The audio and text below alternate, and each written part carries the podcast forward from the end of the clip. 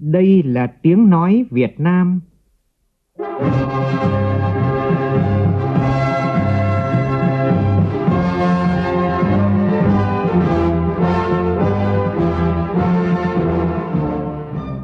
là tiếng nói Việt Nam, phát thanh từ Hà Nội, thủ đô nước Cộng hòa xã hội chủ nghĩa Việt Nam.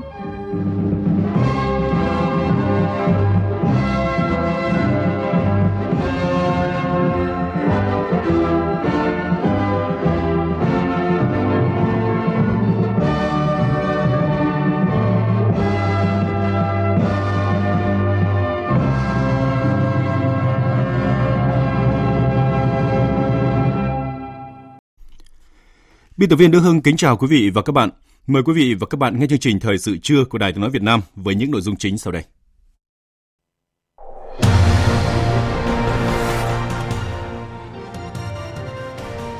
Khai mạc phiên họp thứ 37 của Ủy ban Thường vụ Quốc hội.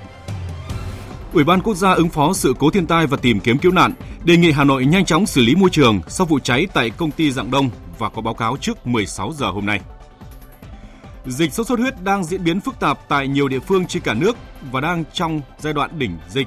Điều đáng lo ngại nhất hiện nay là nhiều người dân trong vùng dịch vẫn chưa hiểu biết đầy đủ về các biện pháp phòng chống. Đây là nội dung được đề cập trong mục tiêu điểm. Trong phần tin thế giới, Triều Tiên kỷ niệm 71 năm ngày Quốc khánh trong bối cảnh Bình Nhưỡng đang nỗ lực tăng cường quan hệ với Trung Quốc và Nga nhằm tăng cường vị thế ngoại giao giữa lúc các cuộc đàm phán hạt nhân với Mỹ rơi vào bế tắc. Thủ tướng Anh Boris Johnson chuẩn bị các kế hoạch pháp lý để ngăn chặn gia hạn thời điểm Anh chính thức rời Liên minh châu Âu EU. Trong khi đó, Pháp phản đối việc gia hạn Brexit thêm 3 tháng nếu phía Anh không đưa được các đề xuất cụ thể trong việc tìm giải pháp thay thế cho thỏa thuận Brexit.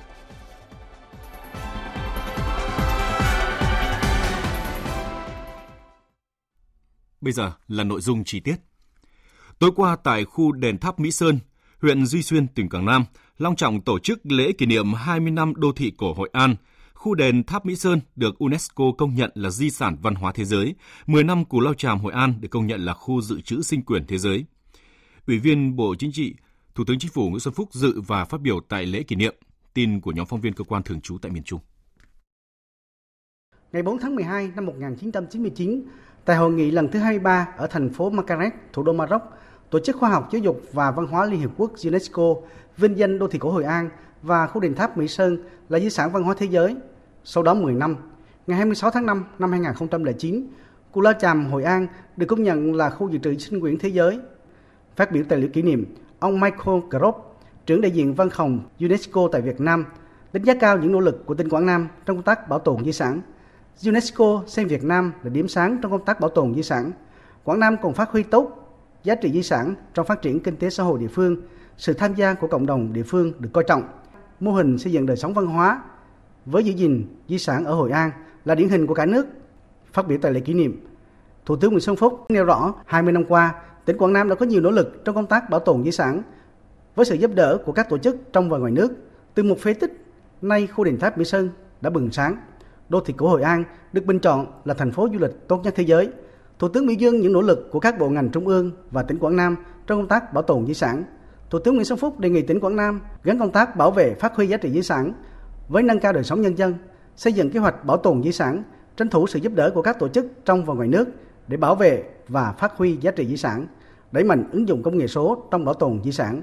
Thủ tướng Nguyễn Xuân Phúc nhấn mạnh. Hội An và khu đền tháp Mỹ Sơn cần đẩy mạnh thu hút đầu tư trong và ngoài nước nhằm phát triển các sản phẩm du lịch mô hình dịch vụ một cách đa dạng, bền vững, phù hợp với bản sắc văn hóa, đảm bảo hài hòa về kinh tế, xã hội và môi trường. Lưu ý, bảo tồn, phát huy tốt các di sản của việt nam là một nhiệm vụ chính trị quan trọng, là nhân tố góp phần thúc đẩy có chiều sâu các quan hệ hợp tác quốc tế trên nhiều phương diện văn hóa, chính trị, kinh tế, quốc phòng và an ninh. Sáng nay tại Hà Nội, khai mạc phiên họp 37 Ủy ban Thường vụ Quốc hội diễn ra từ hôm nay đến ngày 21 tháng 9. Tại phiên họp này, Ủy ban Thường vụ sẽ cho ý kiến về nhiều dự án luật và các dự thảo nghị quyết quan trọng. Trong sáng nay, cho ý kiến về dự án luật sửa đổi bổ sung một số điều của luật phòng chống thiên tai và luật đề điều, các đại biểu thống nhất với sự cần thiết việc thành lập quỹ thiên tai ở Trung ương. Phóng viên Lại Hoa phản ánh.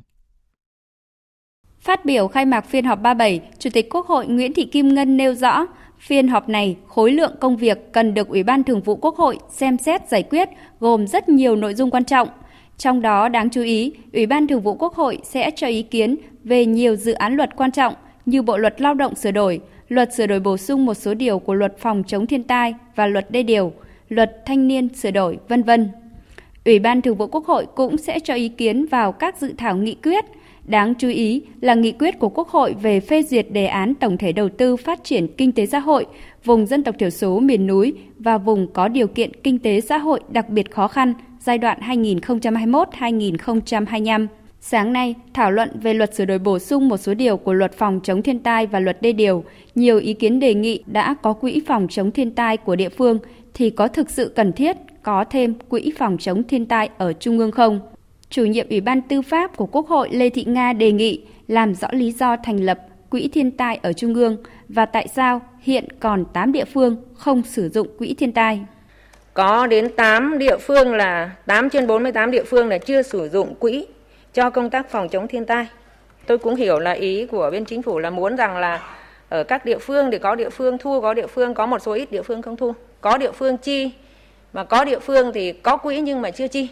Đối với 8 địa phương này mà chưa chi thì chúng tôi cũng đề nghị làm rõ thêm là là lý do vì sao chưa chi. Nếu mà nói rằng là phải có thiên tai thì đây là còn phòng nữa. Có 8 địa phương không chi cho nên chúng ta phải thành lập một cái quỹ ở trung ương để điều phối không? Tổng thư ký chủ nhiệm Văn phòng Quốc hội Nguyễn Hạnh Phúc thì đề nghị đánh giá lại việc tiếp nhận viện trợ và phân bổ quỹ phòng chống thiên tai thời gian qua.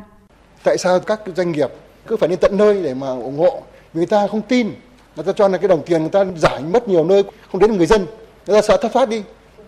Tham gia giám sát về quỹ phòng chống thiên tai, Phó chủ nhiệm Ủy ban Tài chính Ngân sách của Quốc hội Bùi Đặng Dũng cho biết – Quỹ phòng chống thiên tai có nguồn thu từ tiền đóng góp bắt buộc hàng năm của các tổ chức kinh tế, hoạch toán độc lập doanh nghiệp và công dân Việt Nam. Việc quy định đóng góp bắt buộc của quỹ đã gặp sự phản đối của nhiều doanh nghiệp, nhất là doanh nghiệp nước ngoài và nhân dân địa phương. Tỷ lệ đóng góp quỹ của các địa phương đều thấp so với kế hoạch, chỉ đạt 10 đến 40%. Trong khi đó, các địa phương khó khăn thường xuyên gặp thiên tai lại có số thu thấp, trong khi nhiều địa phương đang có số dư quỹ lớn. Chủ tịch Quốc hội Nguyễn Thị Kim Ngân đồng tình với sự cần thiết việc thành lập quỹ phòng chống thiên tai ở Trung ương. Tôi thấy là cũng cần thiết bởi vì sao? Trong thực tế có nhiều tổ chức người ta đưa ta đưa tiền tới cho mình. Thì nếu không có quỹ này thì lập tức là làm một cái phân bổ ngay tỉnh nào tỉnh nào tỉnh nào cái nơi nào bị thiên tai nhiều. Tuy nhiên phải nghiên cứu cái báo cáo giám sát để làm sao cho nó phù hợp với thực tế Chiều nay, Ủy ban Thường vụ Quốc hội cho ý kiến về việc giải trình tiếp thu chỉnh lý dự án luật chứng khoán sửa đổi và cho ý kiến về sự cần thiết ban hành nghị quyết của Quốc hội về quản lý và sử dụng nguồn thu từ thoái vốn cổ phần hóa doanh nghiệp nhà nước. Chúng tôi sẽ tiếp tục thông tin trong các bản tin và chương trình thời sự sau. Từ ngày 18 đến ngày 20 tháng 9 tới tại Hà Nội sẽ diễn ra Đại hội đại biểu toàn quốc Mặt trận Tổ quốc Việt Nam lần thứ 9 với sự tham dự của 1.300 đại biểu. Đây là thông tin được đưa ra tại hội nghị triển khai nhiệm vụ công tác mặt trận đến cuối năm nay diễn ra sáng nay. Dự hội nghị có đồng chí Trần Thanh Mẫn, Bí thư Trung Đảng, Chủ tịch Ủy ban Trung Mặt trận Tổ quốc Việt Nam. Hội nghị được tổ chức theo hình thức trực tuyến tại 63 điểm cầu trong cả nước. Tin của phóng viên Nguyễn Hằng. Từ nay đến cuối năm, Ủy ban Trung ương Mặt trận Tổ quốc Việt Nam đặt ra nhiệm vụ tổ chức thành công Đại hội đại biểu toàn quốc Mặt trận Tổ quốc Việt Nam lần thứ 9 và triển khai đưa nghị quyết đại hội vào cuộc sống đẩy mạnh các cuộc vận động, chương trình Người Việt Nam ưu tiên dùng hàng Việt Nam, chương trình nhắn tin vì người nghèo, xây dựng nhà đại đoàn kết cho các gia đình chính sách, hộ nghèo có hoàn cảnh đặc biệt khó khăn, tổ chức các hoạt động kỷ niệm 89 năm ngày thành lập Mặt trận Tổ quốc Việt Nam, Ngày hội Đại đoàn kết toàn dân tộc. Chủ tịch Ủy ban Trung ương Mặt trận Tổ quốc Việt Nam Trần Thanh Mẫn cho biết. Một số nội dung từ nay đến năm 2019 triển khai đưa cái nghị quyết đại hội vào cuộc sống à, sau khi đại hội ở cấp xã cấp huyện cấp tỉnh và đại hội toàn quốc à, thì chúng ta chọn đầu công việc để chúng ta triển khai từ nay đến cuối năm tiếp tục thực hiện có hiệu quả về cái quy chế nghị quyết liên tịch chương trình của mặt trận tổ quốc Việt Nam các cấp với quan nhà nước các tổ chức thành viên cũng tại hội nghị, Ủy ban Trung ương Mặt trận Tổ quốc Việt Nam khai trương hệ thống hội nghị truyền hình trực tuyến nhằm góp phần đáp ứng yêu cầu, nhiệm vụ của công tác mặt trận hiệu quả nhất. đồng thời để nắm bắt tâm tư nguyện vọng của các tầng lớp nhân dân được kịp thời, tổng hợp ý kiến cử tri và truyền đạt các chủ trương chính sách của Đảng, pháp luật của nhà nước đến hệ thống mặt trận các cấp. Sáng nay tại Hà Nội khai mạc hội nghị gặp mặt đại sứ các nước Trung Đông châu Phi năm 2019. Đây là lần đầu tiên Việt Nam tổ chức sự kiện này với sự tham dự của 44 đại diện, đại biện các quốc gia Trung Đông châu Phi, trưởng cơ quan đại diện ngoại giao thường trú và không thường trú, lãnh sự danh dự của các quốc gia Trung Đông châu Phi tại Việt Nam, đại diện một số đối tác phát triển, tổ chức quốc tế lớn như Liên Hiệp Quốc, Ngân hàng Thế giới, Liên minh châu Âu, Tổ chức Quốc tế Pháp ngữ, JICA, nhiều bộ ngành địa phương của Việt Nam cùng nhiều doanh nghiệp hai bên. Tin của phóng viên Châu Anh. Trong phiên họp kín sáng nay, các đại biểu đã tập trung nghe và thảo luận về một số định hướng lớn trong chính sách đối ngoại của Việt Nam và những thông tin về tình hình hợp tác giữa Việt Nam với khu vực Trung Đông châu Phi. Hội nghị sẽ diễn ra trong hai ngày với nhiều nội dung thảo luận hợp tác quan trọng. Ngoài ra, các đại biểu cũng có buổi tham quan thực địa ý nghĩa tại Viện Khoa học Nông nghiệp Việt Nam, đơn vị đầu ngành về khoa học nông nghiệp và thủy sản, có nhiều kinh nghiệm hợp tác với châu Phi và tập đoàn Viễn thông Quân đội Việt Theo, doanh nghiệp đang góp phần tạo ra những phát triển đầy ấn tượng về viễn thông tại một số quốc gia châu Phi. Cho đến nay thì Việt Nam đã thiết lập quan hệ ngoại giao với 69 trên tổng số 70 quốc gia Trung Đông châu Phi, có quan hệ thương mại với tất cả các quốc gia trong khu vực với kim ngạch hai chiều đạt tới 17,5 tỷ đô la trong năm ngoái, tăng 300% so với năm 2008, đầu tư trên 2,6 tỷ đô la vào khu vực và tiếp nhận trên 7 tỷ đô la vốn đầu tư trực tiếp từ khu vực. Việt Nam cũng đã triển khai thành công nhiều mô hình hợp tác song phương, ba bốn bên với sự hỗ trợ của các quốc gia phát triển và tổ chức quốc tế về nông nghiệp, y tế, giáo dục với các quốc gia châu Phi. Các lĩnh vực viễn thông, lao động là những điểm sáng trong hợp tác giữa các bên. Tuy nhiên, quan hệ Việt Nam với Trung Đông châu Phi vẫn còn rất nhiều tiềm năng cần phải được khai thác. Chính vì vậy, việc tổ chức hội nghị lần này cũng là nhằm tạo điều kiện để các nhà hoạch định chính sách, các nhà ngoại giao đề xuất những biện pháp cụ thể để tăng cường hợp tác, góp phần thúc đẩy quan hệ kinh tế giữa Việt Nam với các nước ở khu vực châu Phi Trung Đông, đồng thời cũng là dịp để quảng bá, giới thiệu về tiềm năng của Việt Nam, tăng cường tình hữu nghị, hiểu biết lẫn nhau giữa Việt Nam với các nước trong khu vực này. Cũng sáng nay tại Hà Nội, Cục Cảnh sát điều tra tội phạm về ma túy Bộ Công an tổ chức hội thảo Tổ công tác ASEAN về phòng chống ma túy tại cảng biển lần thứ tư. Tham dự hội thảo có sự tham dự của 60 đại biểu đại diện cho 10 nước thành viên ASEAN và nước đối thoại Trung Quốc. Phản ánh của phóng viên Việt Cường. Trong những năm gần đây, tình hình tội phạm mua bán vận chuyển trái phép các chất ma túy qua đường biển, đặc biệt là trên các tuyến đường biển quốc tế đã và đang diễn biến phức tạp và có xu hướng ngày càng gia tăng. Theo số liệu của Cơ quan Phòng chống ma túy và tội phạm Liên Hợp Quốc, hàng năm có khoảng 420 triệu container được vận chuyển bằng đường biển trên toàn thế giới. Trong khi đó, số container được kiểm soát chưa đến 2%, tiềm ẩn nguy cơ các tổ chức tội phạm có tổ chức xuyên quốc gia lợi dụng để vận chuyển bất hợp pháp ma túy, tiền chất, các mặt hàng cấm Trung tướng Phạm Văn Các, Cục trưởng Cục Cảnh sát điều tra tội phạm về ma túy Bộ Công an cho biết, thời gian qua, lực lượng chức năng các nước ASEAN đã triệt phá nhiều vụ vận chuyển ma túy qua đường biển, thu giữ số lượng lớn ma túy. Tuy nhiên, do nhiều nguyên nhân khách quan và chủ quan, kết quả phòng ngừa, phát hiện bắt giữ tội phạm ma túy trên tuyến đường biển còn nhiều hạn chế. Kết quả hợp tác phòng chống ma túy thông qua cơ chế khuôn khổ hợp tác này còn một số tồn tại như cơ chế trao đổi thông tin chưa được duy trì thường xuyên, định kỳ, chưa phát huy được hiệu quả đường dây nóng, đầu mối hợp tác của các nước hoạt động điều tra chuyên án chung chưa được vận dụng, chưa đi vào chiều sâu, mới dừng lại ở hoạt động điều tra đơn lẻ của mỗi quốc gia. Trung tướng Phạm Văn Các đề nghị Tôi đề nghị các nước cần chú trọng triển khai nâng cao hiệu quả các giải pháp chủ động phòng ngừa, đấu tranh với tội phạm ma túy trên tuyến đường biển đang tiềm ẩn nhiều nguy cơ, thách thức trong khu vực. Tăng cường các hoạt động xác lập chuyên án điều tra chung, cử điều tra viên đến hai bên phối hợp điều tra chung chủ động xây dựng sáng kiến hợp tác phòng chống ma túy của khu vực và chia sẻ kinh nghiệm, trách nhiệm, huy động các nguồn lực cho công tác phòng chống ma túy trên tuyến đường biển. Các đại biểu thống nhất rằng cơ chế hợp tác tổ công tác ASEAN phòng chống ma túy qua đường biển là một khuôn khổ hợp tác quan trọng của khu vực, tiếp tục đóng vai trò quan trọng là như một diễn đàn để trao đổi thông tin, chia sẻ kinh nghiệm, tăng cường hợp tác giữa các nước trong phòng chống ma túy qua đường biển khẳng định sự cần thiết phải tiếp tục các nỗ lực nhằm duy trì và tăng cường hơn nữa các hoạt động phối hợp trong đấu tranh phòng chống tội phạm ma túy nói chung và tội phạm ma túy qua đường biển nói riêng giữa các nước thành viên ASEAN. Văn phòng Ủy ban Quốc gia ứng phó sự cố thiên tai và tìm kiếm cứu nạn vừa có công văn hỏa tốc đề nghị Hà Nội nhanh chóng xử lý môi trường sau vụ cháy tại công ty Dạng Đông. Ban chỉ huy phòng chống thiên tai và tìm kiếm cứu nạn thành phố Hà Nội phải báo cáo trước 16 giờ hôm nay. Tin chi tiết cho biết.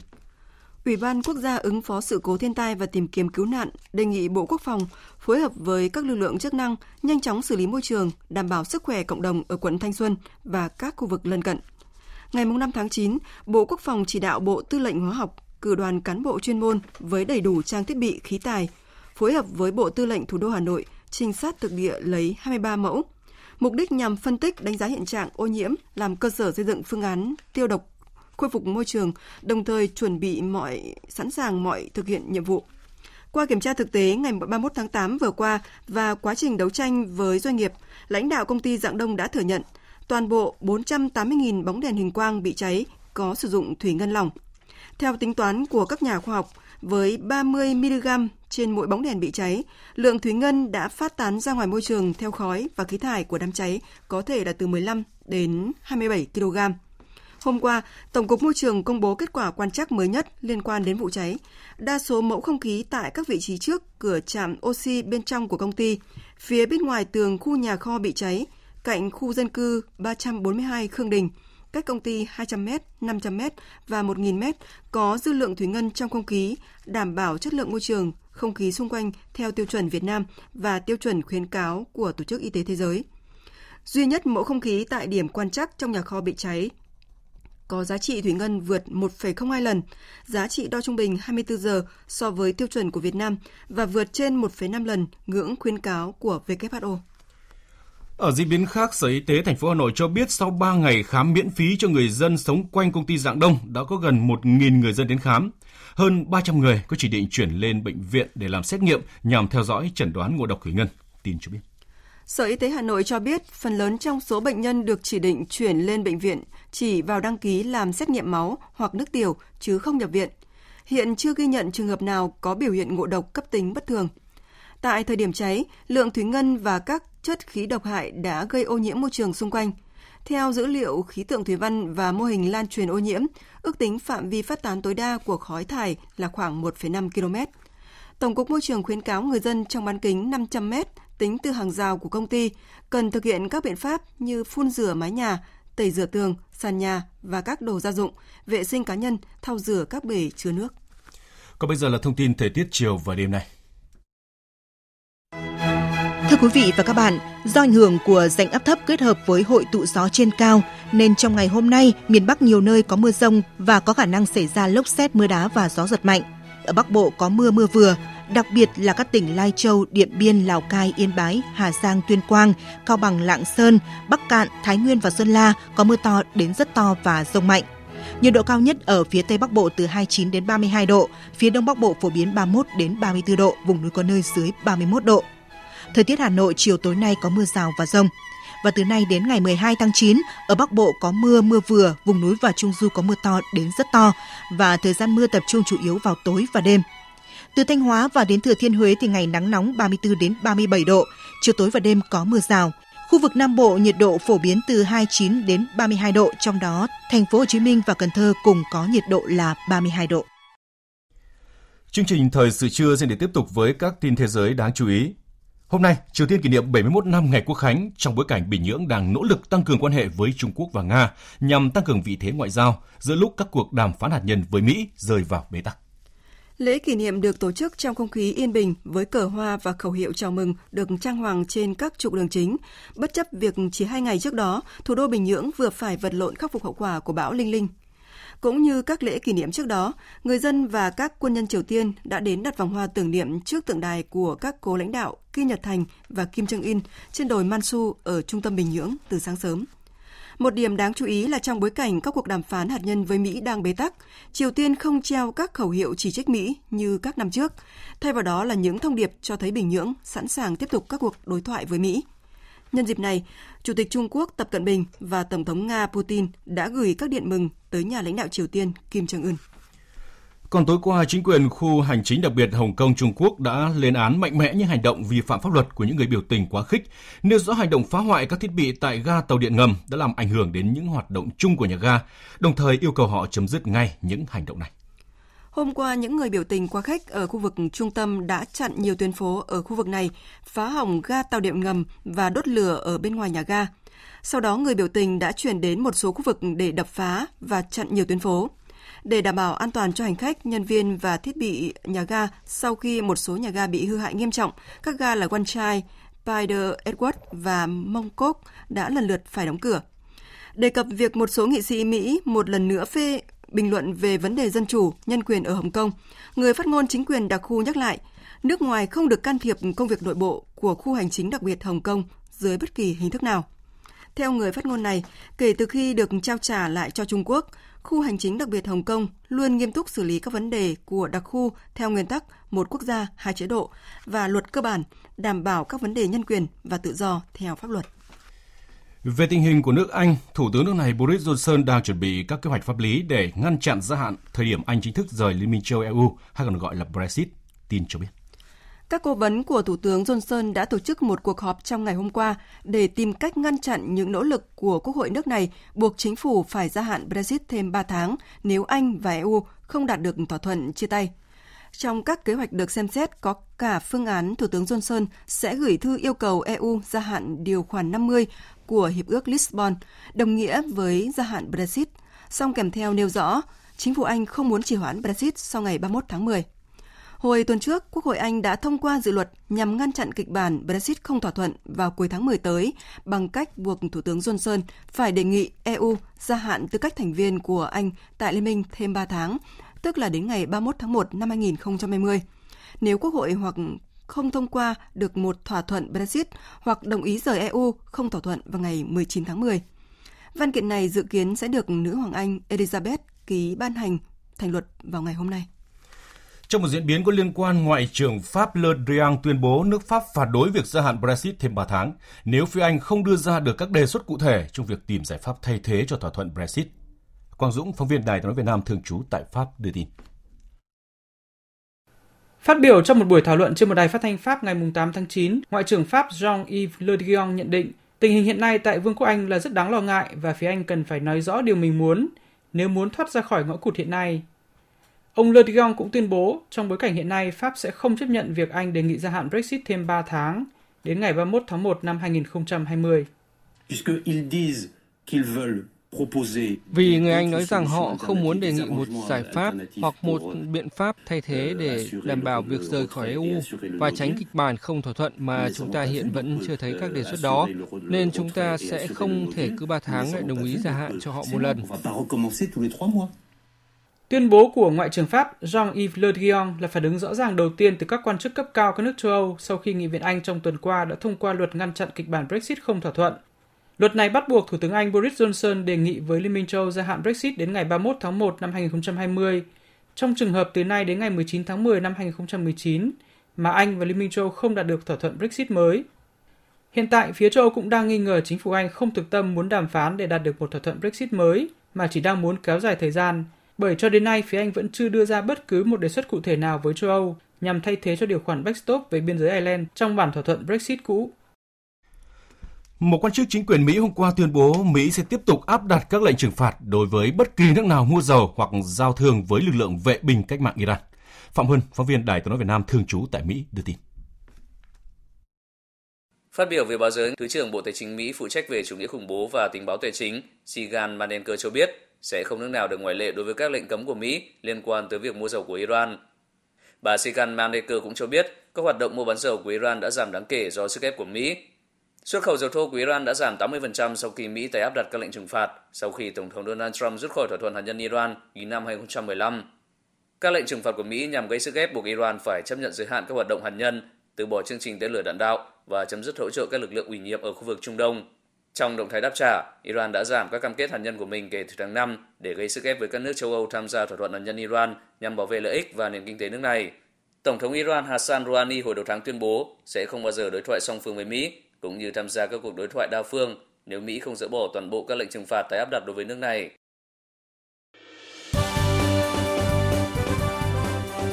Thời sự tiếng nói Việt Nam Thông tin nhanh Bình luận sâu Tương tác đa chiều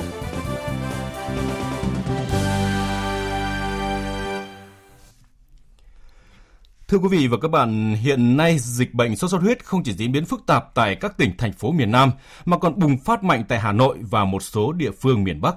Những địa phương trong khu vực miền Trung Tây Nguyên cũng đang trong tình trạng tương tự khi khó kiểm soát dịch. Tại Đà Nẵng, số ca mắc hiện đã gấp 3 lần so với cùng kỳ năm ngoái. Đáng chú ý là đã có trường hợp tử vong.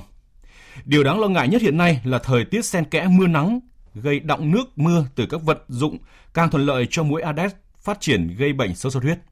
Trong khi đó thì nhiều người dân vùng dịch vẫn chưa hiểu về đặc tính sinh sản của loài mũi này cũng như là chưa hiểu biết đầy đủ các biện pháp phòng chống dịch bệnh sốt xuất huyết.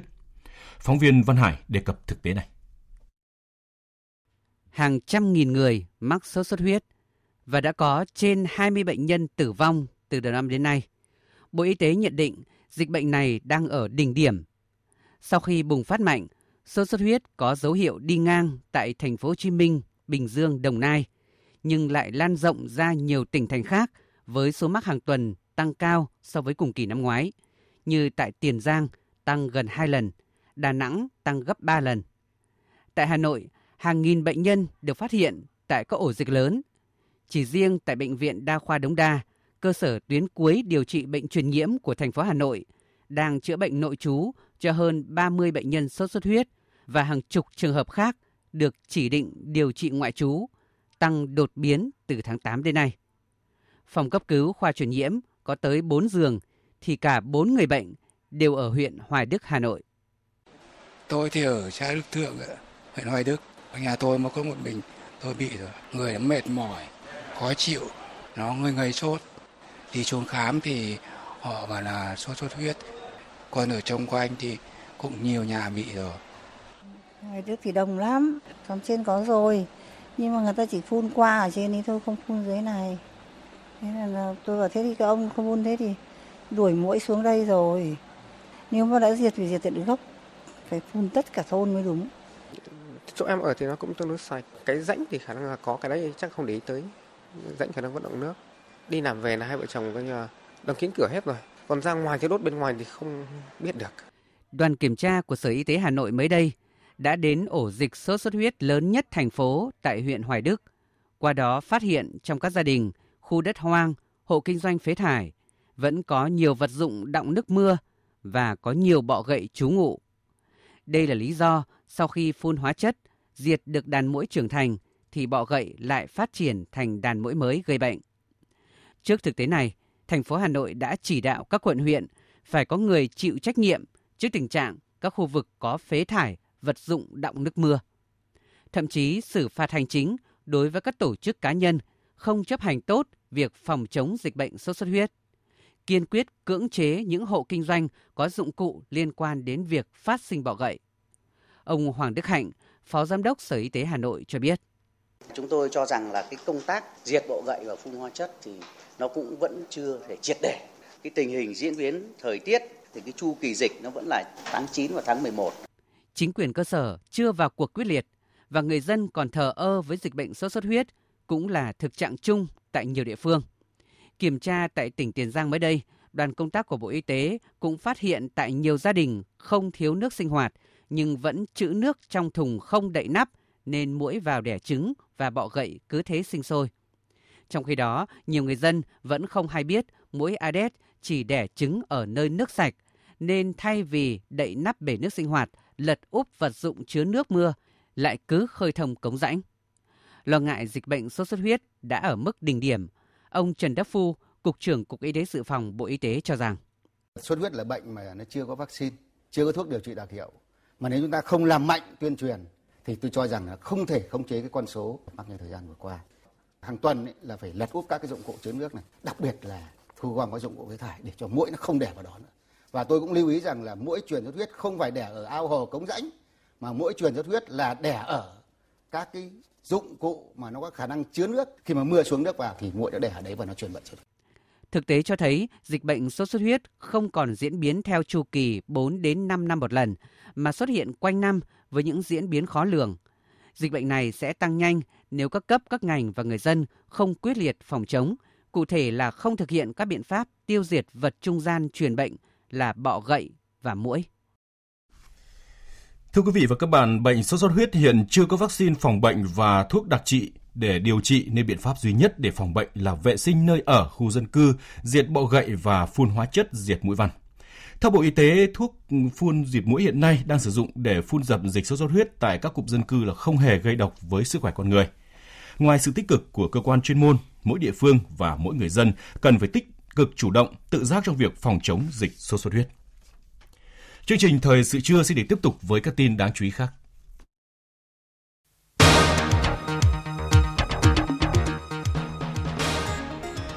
Bộ Tài chính yêu cầu ngành thuế tăng cường thanh tra kiểm tra các doanh nghiệp hoàn thuế lớn. Philippines chính thức xác nhận về ổ dịch tả lợn châu Phi đầu tiên tại nước này.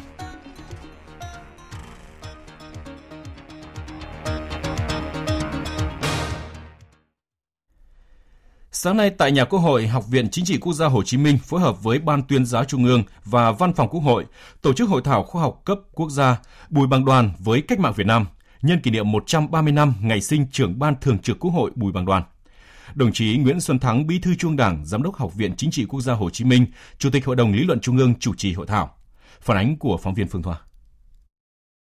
Các đại biểu khẳng định, trên cương vị đứng đầu Quốc hội, cụ Bùi Bằng Đoàn luôn đề cao tư tưởng đại đoàn kết để động viên các lực lượng tham gia kháng chiến, qua đó khẳng định vai trò của Quốc hội trong việc đại diện cho ý chí của toàn dân, tinh thần đoàn kết toàn dân tộc, tích cực đấu tranh phản bác những luận điệu của thực dân Pháp và bè lũ tay sai về tính hợp hiến, hợp pháp của chính phủ Liên hiệp kháng chiến do Chủ tịch Hồ Chí Minh đứng đầu.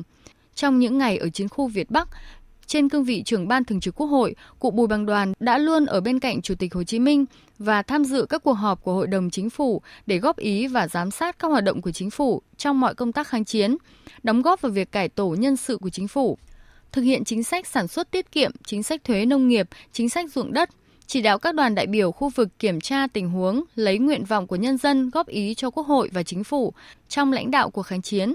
Ông Vũ Mão, nguyên chủ nhiệm văn phòng Quốc hội cho rằng cái thời kỳ kháng chiến chống Pháp, hoạt động của Quốc hội rất khó, nhưng chủ yếu hoạt động ở ban thường trực của Quốc hội. Cụ Bùi Bằng Đoàn đã tạo một cái không khí đoàn kết, đầm ấm, gia đình và rất dân chủ. Cụ luôn luôn nêu cao cái tinh thần hợp tác với chính phủ với một cái thái độ cầu thị, trân trọng, làm hết mình. Cụ luôn luôn sâu sát cơ sở thì có thể nói là bây giờ chúng ta nhìn lại cái đóng góp của cụ đó những đề xuất của cụ đấy bây giờ vẫn có giá trị với hoạt động của hội. Chúng ta đòi hỏi phải có dân chủ trong hoạt động của hội rồi dân chủ trong xã hội tạo điều kiện cho người dân đóng góp với quốc hội. Thì bây giờ chúng ta đang phát huy cái đó phát triển cái đó. Phát biểu tại hội thảo, Phó Chủ tịch Quốc hội Đỗ Bá Tị nhấn mạnh, với tinh thần của một nhân sĩ yêu nước, khi tham gia cách mạng trải qua nhiều vị trí khác nhau, cụ Bùi Bằng Đoàn luôn dốc hết tâm và tài phục vụ cho cách mạng. Thời gian giữ chức trưởng ban thường trực Quốc hội từ tháng 11 năm 1946 đến tháng 9 năm 1955 ở vào giai đoạn quyết liệt của cuộc kháng chiến toàn quốc chống thực dân Pháp. Cụ đã được ban thường trực Quốc hội ủy nhiệm ở bên cạnh Chủ tịch Hồ Chí Minh và chính phủ để góp ý kiến với chính phủ trong mọi công tác kháng chiến. Đây là môi trường để những kiến thức kinh nghiệm của cụ phát huy giá trị, giúp ích cho công tác Quốc hội, phục vụ cho lợi ích của nhân dân, của cách mạng. Chương trình nghệ thuật đặc biệt Bến Thủy Anh Hùng diễn ra tối qua tại bờ Bắc cầu Bến Thủy, tỉnh Nghệ An. Các đồng chí Trần Quốc Vượng, Ủy viên Bộ Chính trị, Thường trực Ban Bí thư, Vương Đình Huệ, Ủy viên Bộ Chính trị, Phó Thủ tướng Chính phủ, Phan Đình Trạc, Bí thư Trung Đảng, Trưởng ban Nội chính Trung ương, cùng nhiều đồng chí lãnh đạo các bộ ban ngành Trung ương, lãnh đạo hai tỉnh Nghệ An, Hà Tĩnh và đông đảo nhân dân hai bờ sông Lam tham dự. Tin của phóng viên Quốc Khánh.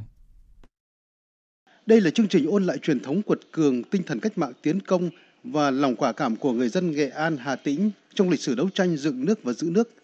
89 năm trước, tại đây, công nhân Vinh Bến Thủy đã đứng lên đòi giảm siêu thuế, lập nên chính quyền Xô Viết Nghệ Tĩnh 1930-1931 ở hai tỉnh Nghệ An và Hà Tĩnh. Từ đó, Bến Thủy đã trở thành dấu son, địa chỉ trong phong trào cách mạng Việt Nam.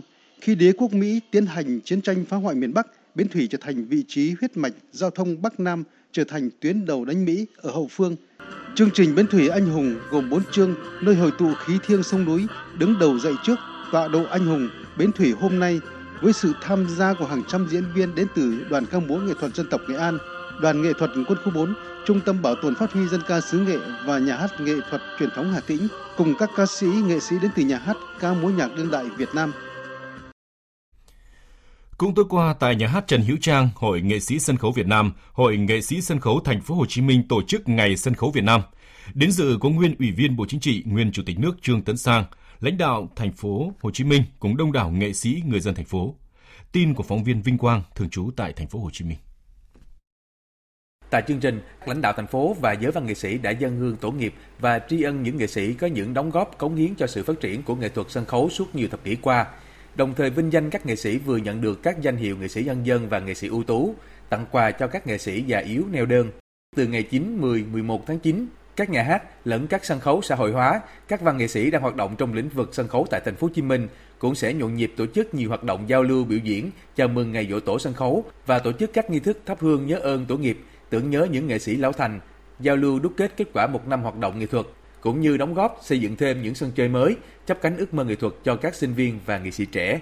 Nghệ sĩ nhân dân Trần Ngọc Dầu, Chủ tịch Hội sân khấu Thành phố Hồ Chí Minh nói: cả các cái sân khấu hiện nay đang ở trong một cái thời kỳ rất là khó khăn vì ờ, cơ sở vật chất rồi phải cạnh tranh với các phương tiện giải trí. Nhà nước có thể hỗ trợ cho chúng ta nhiều thứ, nhưng riêng cái việc mà đến đem khán giả đến cho sân khấu, chỉ có chính những người làm nghệ thuật mới mang khán giả đến cho mình. Nên tôi nghĩ rằng dịp này là dịp để can các chị em nghệ sĩ nhìn lại mình và cùng chung tay ờ, để mà nỗ lực nhiều hơn để giữ cái sân khấu.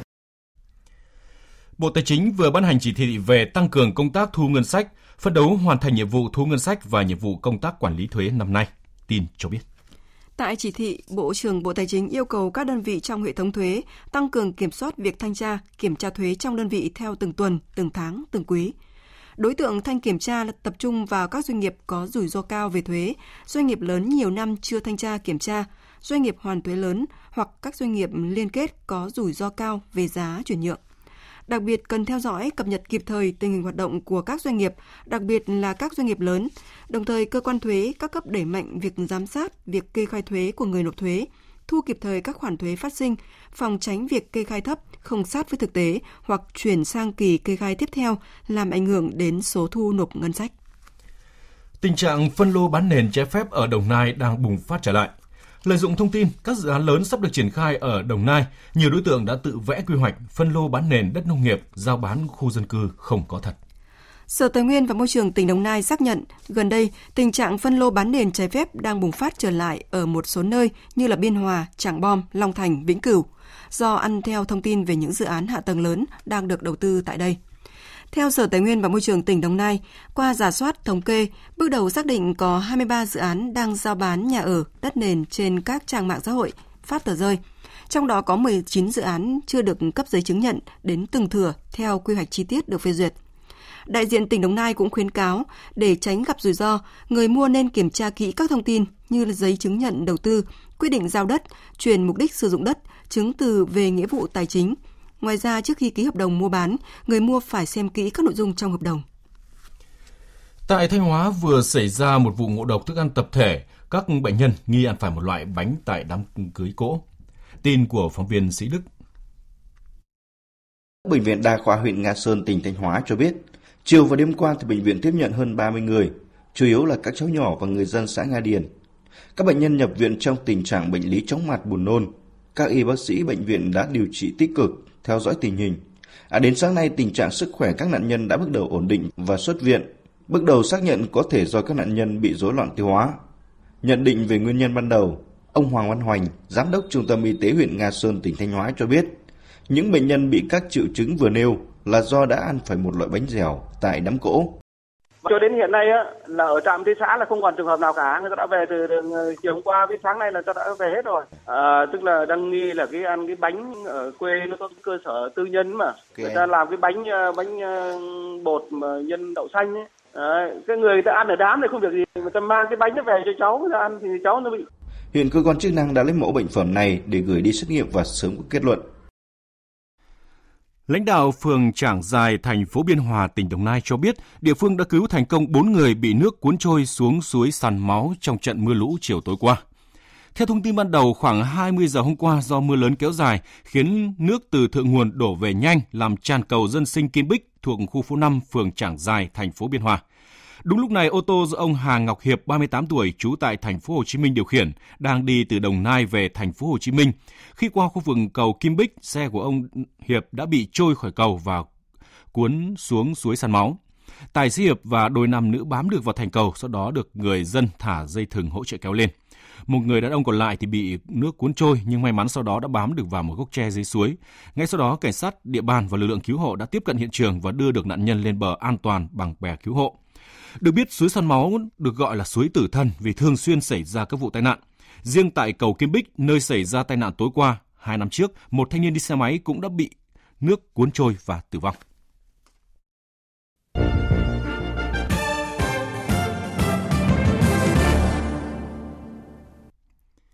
Chúng tôi xin tiếp tục cập nhật những tin tức thế giới đáng chú ý. Trong ngày bầu cử thống nhất diễn ra vào hôm qua theo giờ địa phương, cử tri ở 85 khu vực trên khắp cả nước Nga đã đi bỏ phiếu để bầu các thống đốc và hội đồng lập pháp địa phương, bầu bổ sung vào Duma Quốc gia Nga, tức Hạ viện Nga.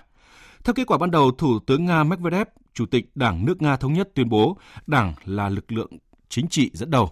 Tin của anh Tú, phóng viên Đài tiếng nói Việt Nam thường trú tại Liên bang Nga. Hơn 5.000 cuộc bầu cử ở nhiều cấp độ khác nhau được tổ chức tại 85 khu vực của Liên bang Nga. Các cử tri Nga đã bầu chọn ra thống đốc của 16 khu vực và hội đồng lập pháp tại 13 địa phương và khu vực, bầu vào cơ quan lập pháp thành phố ở 22 trung tâm hành chính, bầu cử bổ sung vào Duma quốc gia, tức Hạ viện Nga, theo 4 khu vực bầu cử ủy nhiệm. Các cuộc bầu cử ở nhiều cấp độ khác nhau đã diễn ra bình yên, không có các vi phạm khiến nghi ngờ kết quả bầu cử. Theo kết quả sơ bộ, những người đứng đầu ở 16 khu vực của Nga đều đã giành chiến thắng khi vượt qua ngưỡng cần thiết là nhận được hơn 50% số phiếu bầu của các cử tri. Chủ tịch Đảng nước Nga Thống nhất, Thủ tướng Dmitry Medvedev tuyên bố Đảng duy trì được vị trí dẫn đầu và là lực lượng chính trị dẫn đầu tại Nga. Thủ tướng Medvedev bày tỏ cảm ơn tất cả người dân Nga đã đi bỏ phiếu và ủng hộ cho Đảng nước Nga Thống nhất. Ông khẳng định đây là một sự đảm bảo để đảng này đưa ra quyết định đúng đắn trong tương lai, đồng thời nhấn mạnh tầm quan trọng của việc trẻ hóa đảng như là sự đảm bảo cho tương lai chính trị của đảng. Ông cũng lưu ý những người đã được cử tri lựa chọn cần thực hiện lời hứa của mình trước chiến dịch tranh cử.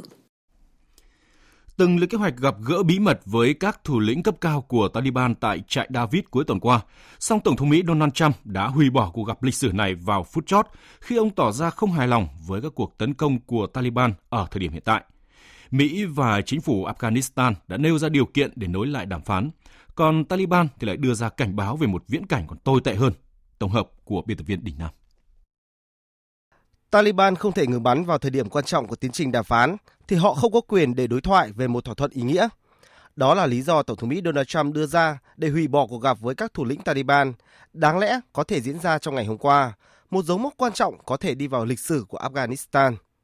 Sau tuyên bố của Tổng thống, Ngoại trưởng Mỹ Mike Pompeo cũng khẳng định tiến trình đàm phán về một nền hòa bình cho Afghanistan đã bị chết ở thời điểm hiện tại. Chúng tôi nhận được cam kết từ Taliban rằng họ sẽ không liên kết với Al-Qaeda. Tổng thống Donald Trump ủng hộ những nỗ lực đó, nhưng chúng tôi sẽ không rút lực lượng của mình khỏi Afghanistan khi mà các mục tiêu của Tổng thống Donald Trump vẫn chưa đạt được. Việc Mỹ rút quân khỏi Afghanistan phải dựa trên các điều kiện hiện tại chứ không phải là các cam kết. Tuy nhiên, với đường lối cứng rắn của mình, Taliban đã coi việc Mỹ đình chỉ tiến trình đàm phán giữa hai bên là một bước đi sẽ dẫn đến một hậu quả tồi tệ hơn. Sẽ có nhiều binh sĩ Mỹ thiệt mạng hơn và tổn thất cho Mỹ sẽ là lớn hơn. Người phát ngôn Taliban Mujahid thậm chí khẳng định qua việc hủy bỏ đàm phán vào phút chót, uy tín của Mỹ đã bị phơi bày một cách rõ ràng. Trước những cảnh báo của Taliban, nhiều người dân Afghanistan cũng bày tỏ sự lo sợ của mình về một viễn cảnh như vậy. Quyết định của Tổng thống Mỹ Donald Trump sẽ làm gia tăng các cuộc tấn công liều chết của Taliban, bao gồm cả các cuộc tấn công nhằm vào người dân thường. Vì vậy, chúng tôi lo ngại về điều này và hy vọng nó sẽ không xảy ra. Tôi nghĩ rằng các cuộc gặp không bị hủy bỏ hoàn toàn mà sẽ được nối lại vào một lúc nào đó, nhưng sẽ không sớm xảy ra. Tôi nghĩ rằng bạo lực và đổ máu sẽ trở nên tồi tệ hơn. Chắc chắn là phía Taliban sẽ tiếp tục tăng cường thực hiện các vụ đánh bom nhằm thách thức Tổng thống Mỹ. Trước khi tiến trình đàm phán hòa bình giữa Mỹ và Taliban rơi vào bế tắc, cả Mỹ và Taliban đều xác nhận đã đạt được những tiến bộ chưa từng có. Hai bên đã nhất trí một bản dự thảo thỏa thuận. Ngoài ra, Taliban cũng đã chấp nhận tiến hành các cuộc hội đàm nội bộ Afghanistan vào ngày 23 tháng 9 tới. Tuy nhiên trong bối cảnh hiện nay, nhiều khả năng cuộc gặp này sẽ không thể diễn ra như dự kiến. Philippines hôm nay chính thức xác nhận về ổ dịch tả lợn châu Phi đầu tiên tại nước này. Phát biểu tại một cuộc họp báo tại Manila, quyền Bộ trưởng Nông nghiệp Philippines William Da cho biết ổ dịch đầu tiên được phát hiện tại tỉnh Ziran, ngoại ô thủ đô Manila. Kể từ năm ngoái, Philippines đã áp dụng các lệnh cấm tạm thời đối với việc nhập khẩu, phân phối và bán các sản phẩm thịt lợn chế biến có nguồn gốc từ 20 quốc gia và khu vực bị ảnh hưởng bởi virus tả lợn châu Phi. Vào lúc 8 giờ sáng nay, theo giờ địa phương, cơn bão thứ 15, một trong những cơn bão mạnh nhất đã đổ bộ vào vùng Kanto ở miền đông Nhật Bản. Thiệt hại ban đầu được ghi nhận có hơn 30 người bị thương, ít nhất là 10 người nhập viện. Các nhà ga phải tạm dừng dịch vụ làm cho hàng trăm nghìn người đi lại trong giờ cao điểm bị ảnh hưởng. Công ty đường sắt trung tâm Nhật Bản đã đình chỉ một số dịch vụ tàu cao tốc Tokaido Shinkansen. Tại sân bay của khu vực, hơn 100 chuyến bay nội địa đã bị hủy. Theo công ty điện lực Tokyo, hơn 900.000 hộ gia đình đã bị cắt điện vào lúc 9 giờ sáng nay. Và dự báo trong 24 giờ tới, bão sẽ gây ra lượng mưa từ 150 mm cho vùng Tohoku, Nhật Bản. Chính phủ Triều Tiên hôm nay thông báo là bão Linh Linh đã cướp đi sinh mạng của ít nhất 15 ít nhất 5 người và làm 3 người khác bị thương khi đổ bộ vào tỉnh Nam Hoang Huê của nước này tuần qua.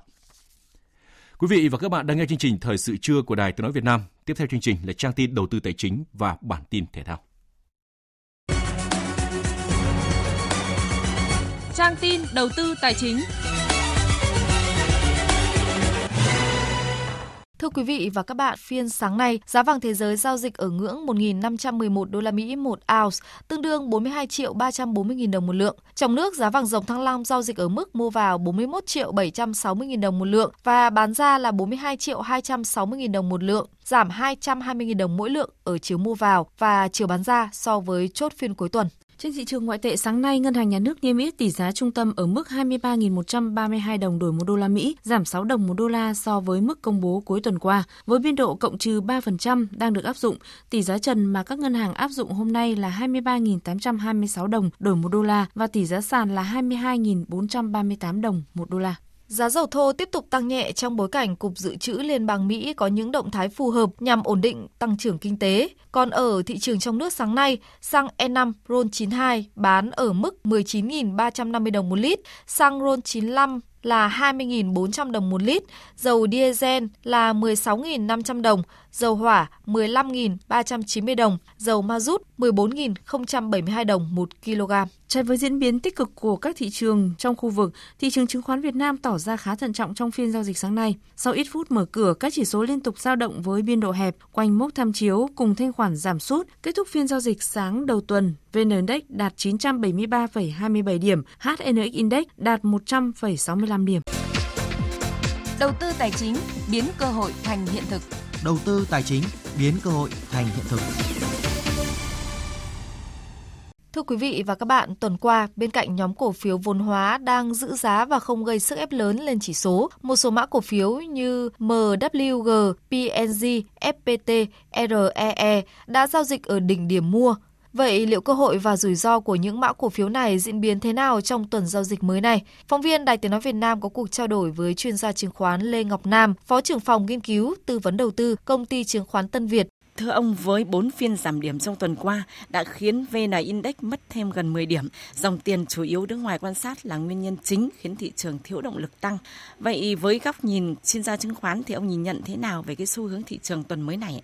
Tuần vừa qua thì đúng là có đến 4 phiên giảm điểm và thị trường giảm từ xung quanh 984, 985 điểm xuống mức điểm hiện tại độ khoảng 974 điểm. Thanh khoản vấn đề khá là lớn đối với thị trường hiện tại. Ví dụ như phiên thứ sáu vừa rồi thị trường giao dịch chỉ khoảng 2.060 tỷ khớp lệnh trên sàn thành phố Hồ Chí Minh. Mức độ giảm của thanh khoản thời gian vừa qua là khá là lớn. Như cái phiên hôm rồi đó là cái phiên có cái thanh khoản thấp nhất từ tháng 6 trở lại đây.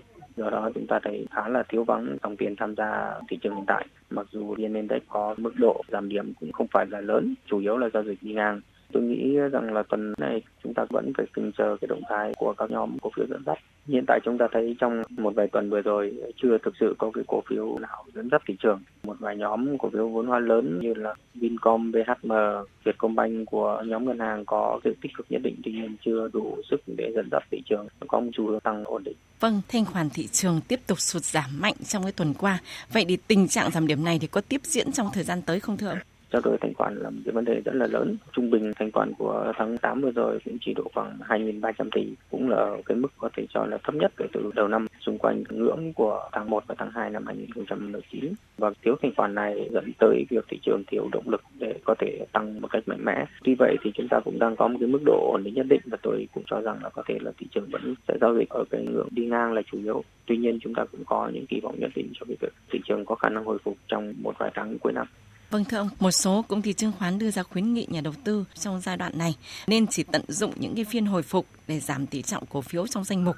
Theo ông thì liệu đây có phải là cái chiến lược phù hợp với các nhà đầu tư? Tôi thấy rằng thị trường đi ngang, do đó chúng ta thấy một số nhóm cổ phiếu tăng điểm chủ yếu là có những cái câu chuyện riêng của các nhóm đó. Ví dụ cổ phiếu của dòng Viettel hay là cổ phiếu ờ, bất động sản của công nghiệp có cái mức độ tăng tương đối là tốt trong một hai tháng trước. Tuy vậy hiện tại các cái nhóm cổ phiếu này cũng đang trong cái giai đoạn điều chỉnh tương đối là mạnh. Và rõ ràng chúng ta thấy cái vùng đỉnh của các cái nhóm cổ phiếu này có vẻ như đã được xác lập do đó, những cái nhóm cổ phiếu đã tăng mạnh như vậy trong cái thời gian tới có lẽ là khó thu hút được dòng tiền. Tuy nhiên, tôi cho rằng thị trường hiện tại đang khá là xấu. Vì chúng ta thấy vn index chủ yếu vẫn đi ngang, thanh khoản mặc dù thấp nhưng mà cũng tương đối ổn định. Thì tôi thấy rằng là trong cái giai đoạn sắp tới vẫn sẽ có những cái nhóm cổ phiếu luân phiên tăng điểm. Tuy nhiên vn index thực sự có những bước đột phá mạnh mẽ thì có lẽ là khó. Tôi chỉ thấy rằng là cũng không cần phải quá bi quan. Vì vậy, nhà đầu tư cũng khá phải lựa chọn trong cái việc mua cổ phiếu của mình. Vâng xin cảm ơn ông. Thưa quý vị và các bạn, tối qua đội tuyển U22 Việt Nam đã thắng U22 Trung Quốc 2-0 bằng cú đúp của tiền đạo Nguyễn Tiến Linh trong trận giao hữu diễn ra trên sân Hoàng Si Olympic Sports Center ở Hồ Bắc Trung Quốc. Sau trận đấu, huấn luyện viên Park Hang-seo nhìn nhận, tôi hài lòng về trận đấu này, tuy nhiên chỉ thông qua một trận đấu có tính chất giao hữu thì không thể đánh giá chính xác được điều gì. Ở trận đấu này, đội tuyển U22 Trung Quốc đã kiểm soát bóng nhiều hơn. Còn huấn luyện viên Wood Hiddink của U22 Trung Quốc cho rằng đá với những đối thủ yếu và giành chiến thắng 4 hoặc 5 bàn không tốt bằng chơi với các đối thủ mạnh như Việt Nam. Để thành công, chúng ta cần phải đối mặt với các đối thủ mạnh. Phải có những cuộc phiêu lưu như vậy, các cầu thủ mới có thể học hỏi và mạnh mẽ hơn. Sau trận đấu với đội tuyển U22 Trung Quốc, huấn luyện viên Park Hang-seo bay sang Indonesia để xem trận chủ nhà gặp Thái Lan vào tối mai mùng 10 tháng 9, còn trợ lý Lee Jin sang Malaysia theo dõi trận chủ nhà tiếp UAE diễn ra cùng ngày. Chiều qua tại nhà thi đấu Lãnh Binh Thăng Thành phố Hồ Chí Minh diễn ra trận đấu của vòng 14 vòng chung kết giải Futsal HD Bank vô địch quốc gia 2019 và Thái Sơn Bắc hòa Sana Khánh Hòa với tỷ số 4-4. Phản ánh của Thành Lương, phóng viên Đài Tiếng nói Việt Nam từ thành phố Hồ Chí Minh. Chỉ sau 3 phút thi đấu, Thành Tín dứt điểm chân trái chuẩn xác đưa Thái Sơn Bắc vươn lên dẫn 1-0. Mặc dù không có thế trận thuận lợi, tuy nhiên Sana Khánh Hòa lại gỡ hòa một đều. Tiếp đó tới lượt thủ môn Văn Tú mắc sai lầm không khép góc để bóng đập chân và tự đi vào lưới sau quả đá góc của Trương Thế An giúp Sana Khánh Hòa lội ngược dòng dẫn lại 2-1. Thành Tín, người hùng của Thái Sơn Bắc với một hat-trick vào lưới Sana Khánh Hòa cho biết. Trước trận đấu thì huấn luyện viên em nghiên cứu rất kỹ à, đấu chơi của bên Sana nên là đặt ra chiến thuật. Trận đầu tiên em cũng rất nhiều cơ hội ông ăn và sau đấy đến đầu hiệp hai phải. 10 phút đầu tiên hiệp hai là đội bóng em chơi bóng gần như là bên Sana không có cơ hội kiểm soát để mà có chặn được vào bóng. Rất tiếc là không không không, không ghi bàn. 10 phút đầu hiệp 2, Thái Sơn Bắc cố gắng cuốn Sana Khánh Hòa vào cuộc đua tốc độ nhưng không thành. Phải tới khi thủ môn Hữu Phúc phá bóng không thành công, bóng nảy đầu Văn Tuấn và lơ lửng trước khung thành Sana Khánh Hòa để Quang Vũ băng lên dùng lưng đưa bóng vào khung thành bỏ trống, gỡ hòa hai đều cho Thái Sơn Bắc. Và từ đây, kịch tính được đẩy lên cao trào. Trung Hiếu dùng tay chơi bóng trong vòng cấm và khắc chí sút penalty 6 m thành công. Thái Sơn Bắc chuyển sang chơi power play và Thành Tín gỡ hòa ba đều. Cũng chính Thành Tín sút phạt trực tiếp thành công đưa Thái Sơn Bắc dẫn 4-3 Tuy nhiên, Từ Minh Quang lại đá phản lưới nhà ngay sau đó. Lần thứ hai ở lượt về có kết quả 4-4, huấn luyện viên Đặng Đình Khang cho rằng việc Sana Khánh Hòa chỉ giành được một điểm là do các học trò bị cuốn vào lối chơi tốc độ của đối thủ. Các bạn không tuân thủ chiến thuật vô chọn cái cuốn theo à, không đúng cái gì mà mình đã đề ra trước thì nó sai lầm nối tiếp với sai lầm. Như tình huống bao lay thua cũng vậy. Ra nhắc kỹ lượng rồi vẫn bị cái tình huống đó là một điều đáng tiếc. Tôi phải khắc phục nhiều chỉ giành được một điểm, Thái Sơn Bắc tiếp tục đứng thứ 7 là một trong bốn vị trí phải đá vòng loại ở mùa sau, kém Sana Khánh Hòa đúng một bậc và 3 điểm. Trong ngày hôm nay tiếp tục diễn ra 3 trận đấu của vòng 14. Thái Sơn Nam gặp Sài Gòn Cardichan, Sahaco gặp Đà Nẵng và Tân Hiệp Hưng đọ sức với Cao Bằng. Trong trận đấu kết thúc sáng nay, Thái Sơn Nam thắng Sài Gòn Cardichan 1-0.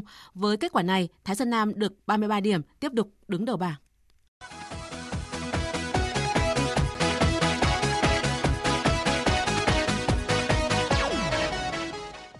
Sáng nay, hạt giống số 2 tay vợt người Tây Ban Nha đã đánh bại tài năng trẻ sinh năm 1996 người Nga Daniil Medvedev trong trận chung kết đơn nam để lên ngôi vô địch giải quần vợt Mỹ mở rộng US Open. Hai tay vợt rằng co nhau đến 5 set và sau 4 giờ 49 phút thi đấu, Nadal giành thắng lợi với tỷ số 3-2. Điểm số các set mà Nadal đã vượt qua Medvedev lần lượt là 7-5, 6-3, 5-7, 4-6 và 6-4. Đây là lần thứ tư Nadal giành chức vô địch US Open và là danh hiệu Grand Slam thứ 19 trong sự nghiệp của anh. Hiện Nadal chỉ cần một danh hiệu Grand Slam nữa là cân bằng kỷ lục với Roger Federer. Đêm qua và dạng sáng nay diễn ra loạt đấu tại các bảng D, F, G vòng loại Euro 2020. Tại bảng F, Tây Ban Nha thắng đậm quần đảo Faroe 4-0 trên sân nhà Estadio El Molino. Cũng ở bảng F, Thụy Điển hòa Na Uy 1-1 trên sân nhà France Arena.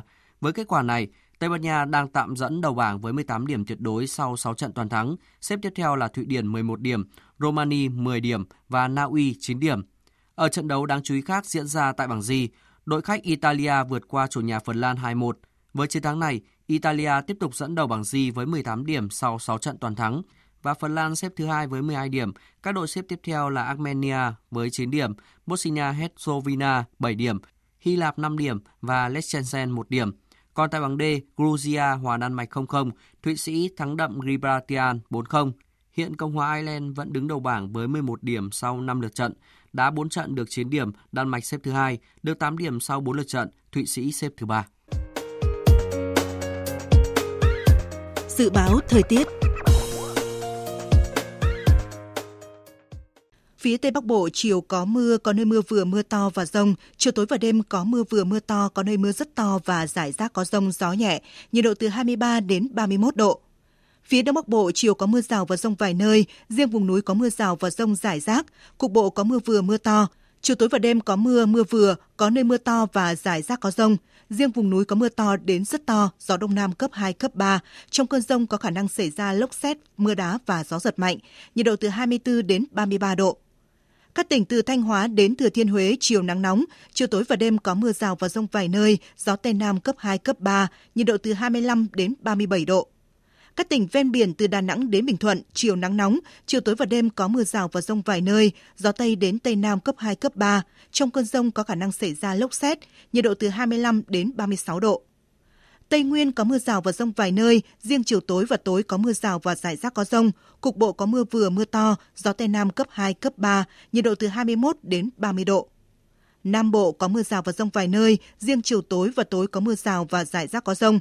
Cục bộ có mưa vừa mưa to, gió Tây Nam cấp 2, cấp 3, nhiệt độ từ 23 đến 33 độ.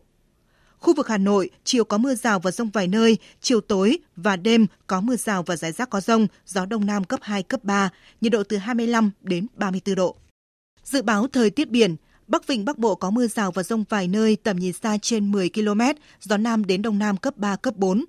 Nam Vịnh Bắc Bộ, vùng biển từ Quảng Trị đến Quảng Ngãi, Bình Định đến Ninh Thuận có mưa rào và rông vài nơi, tầm nhìn xa trên 10 km, gió Tây Nam đến Nam cấp 3, cấp 4, có lúc cấp 4, cấp 5. Vùng biển từ Bình Thuận đến Cà Mau có mưa rào rải rác và có nơi có rông, tầm nhìn xa trên 10 km, giảm xuống 4 đến 10 km trong mưa, gió Tây Nam cấp 5 có lúc cấp 6 giật cấp 7 biển động, trong cơn rông có khả năng xảy ra lốc xoáy. Vùng biển từ Cà Mau đến Kiên Giang bao gồm cả Phú Quốc có mưa rào rải rác và có nơi có rông, tầm nhìn xa trên 10 km, giảm xuống 4 đến 10 km trong mưa, gió Tây Nam cấp 3, cấp 4.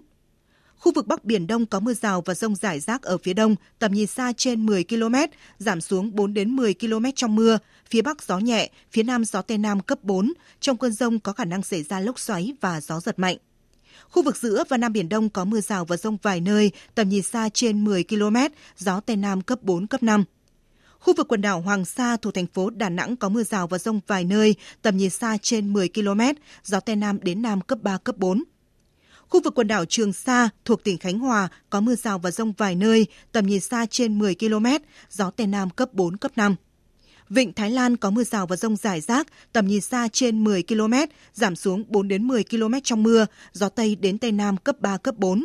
Trong cơn rông có khả năng xảy ra lốc xoáy và gió giật mạnh. Những thông tin về thời tiết cũng đã kết thúc chương trình Thời sự trưa nay. Chương trình do các biên tập viên Đức Hưng, Minh Châu, Duy Quyền, Thu Hòa cùng kỹ thuật viên Tuyết Mai phối hợp thực hiện. Chịu trách nhiệm nội dung Nguyễn Mạnh Thắng.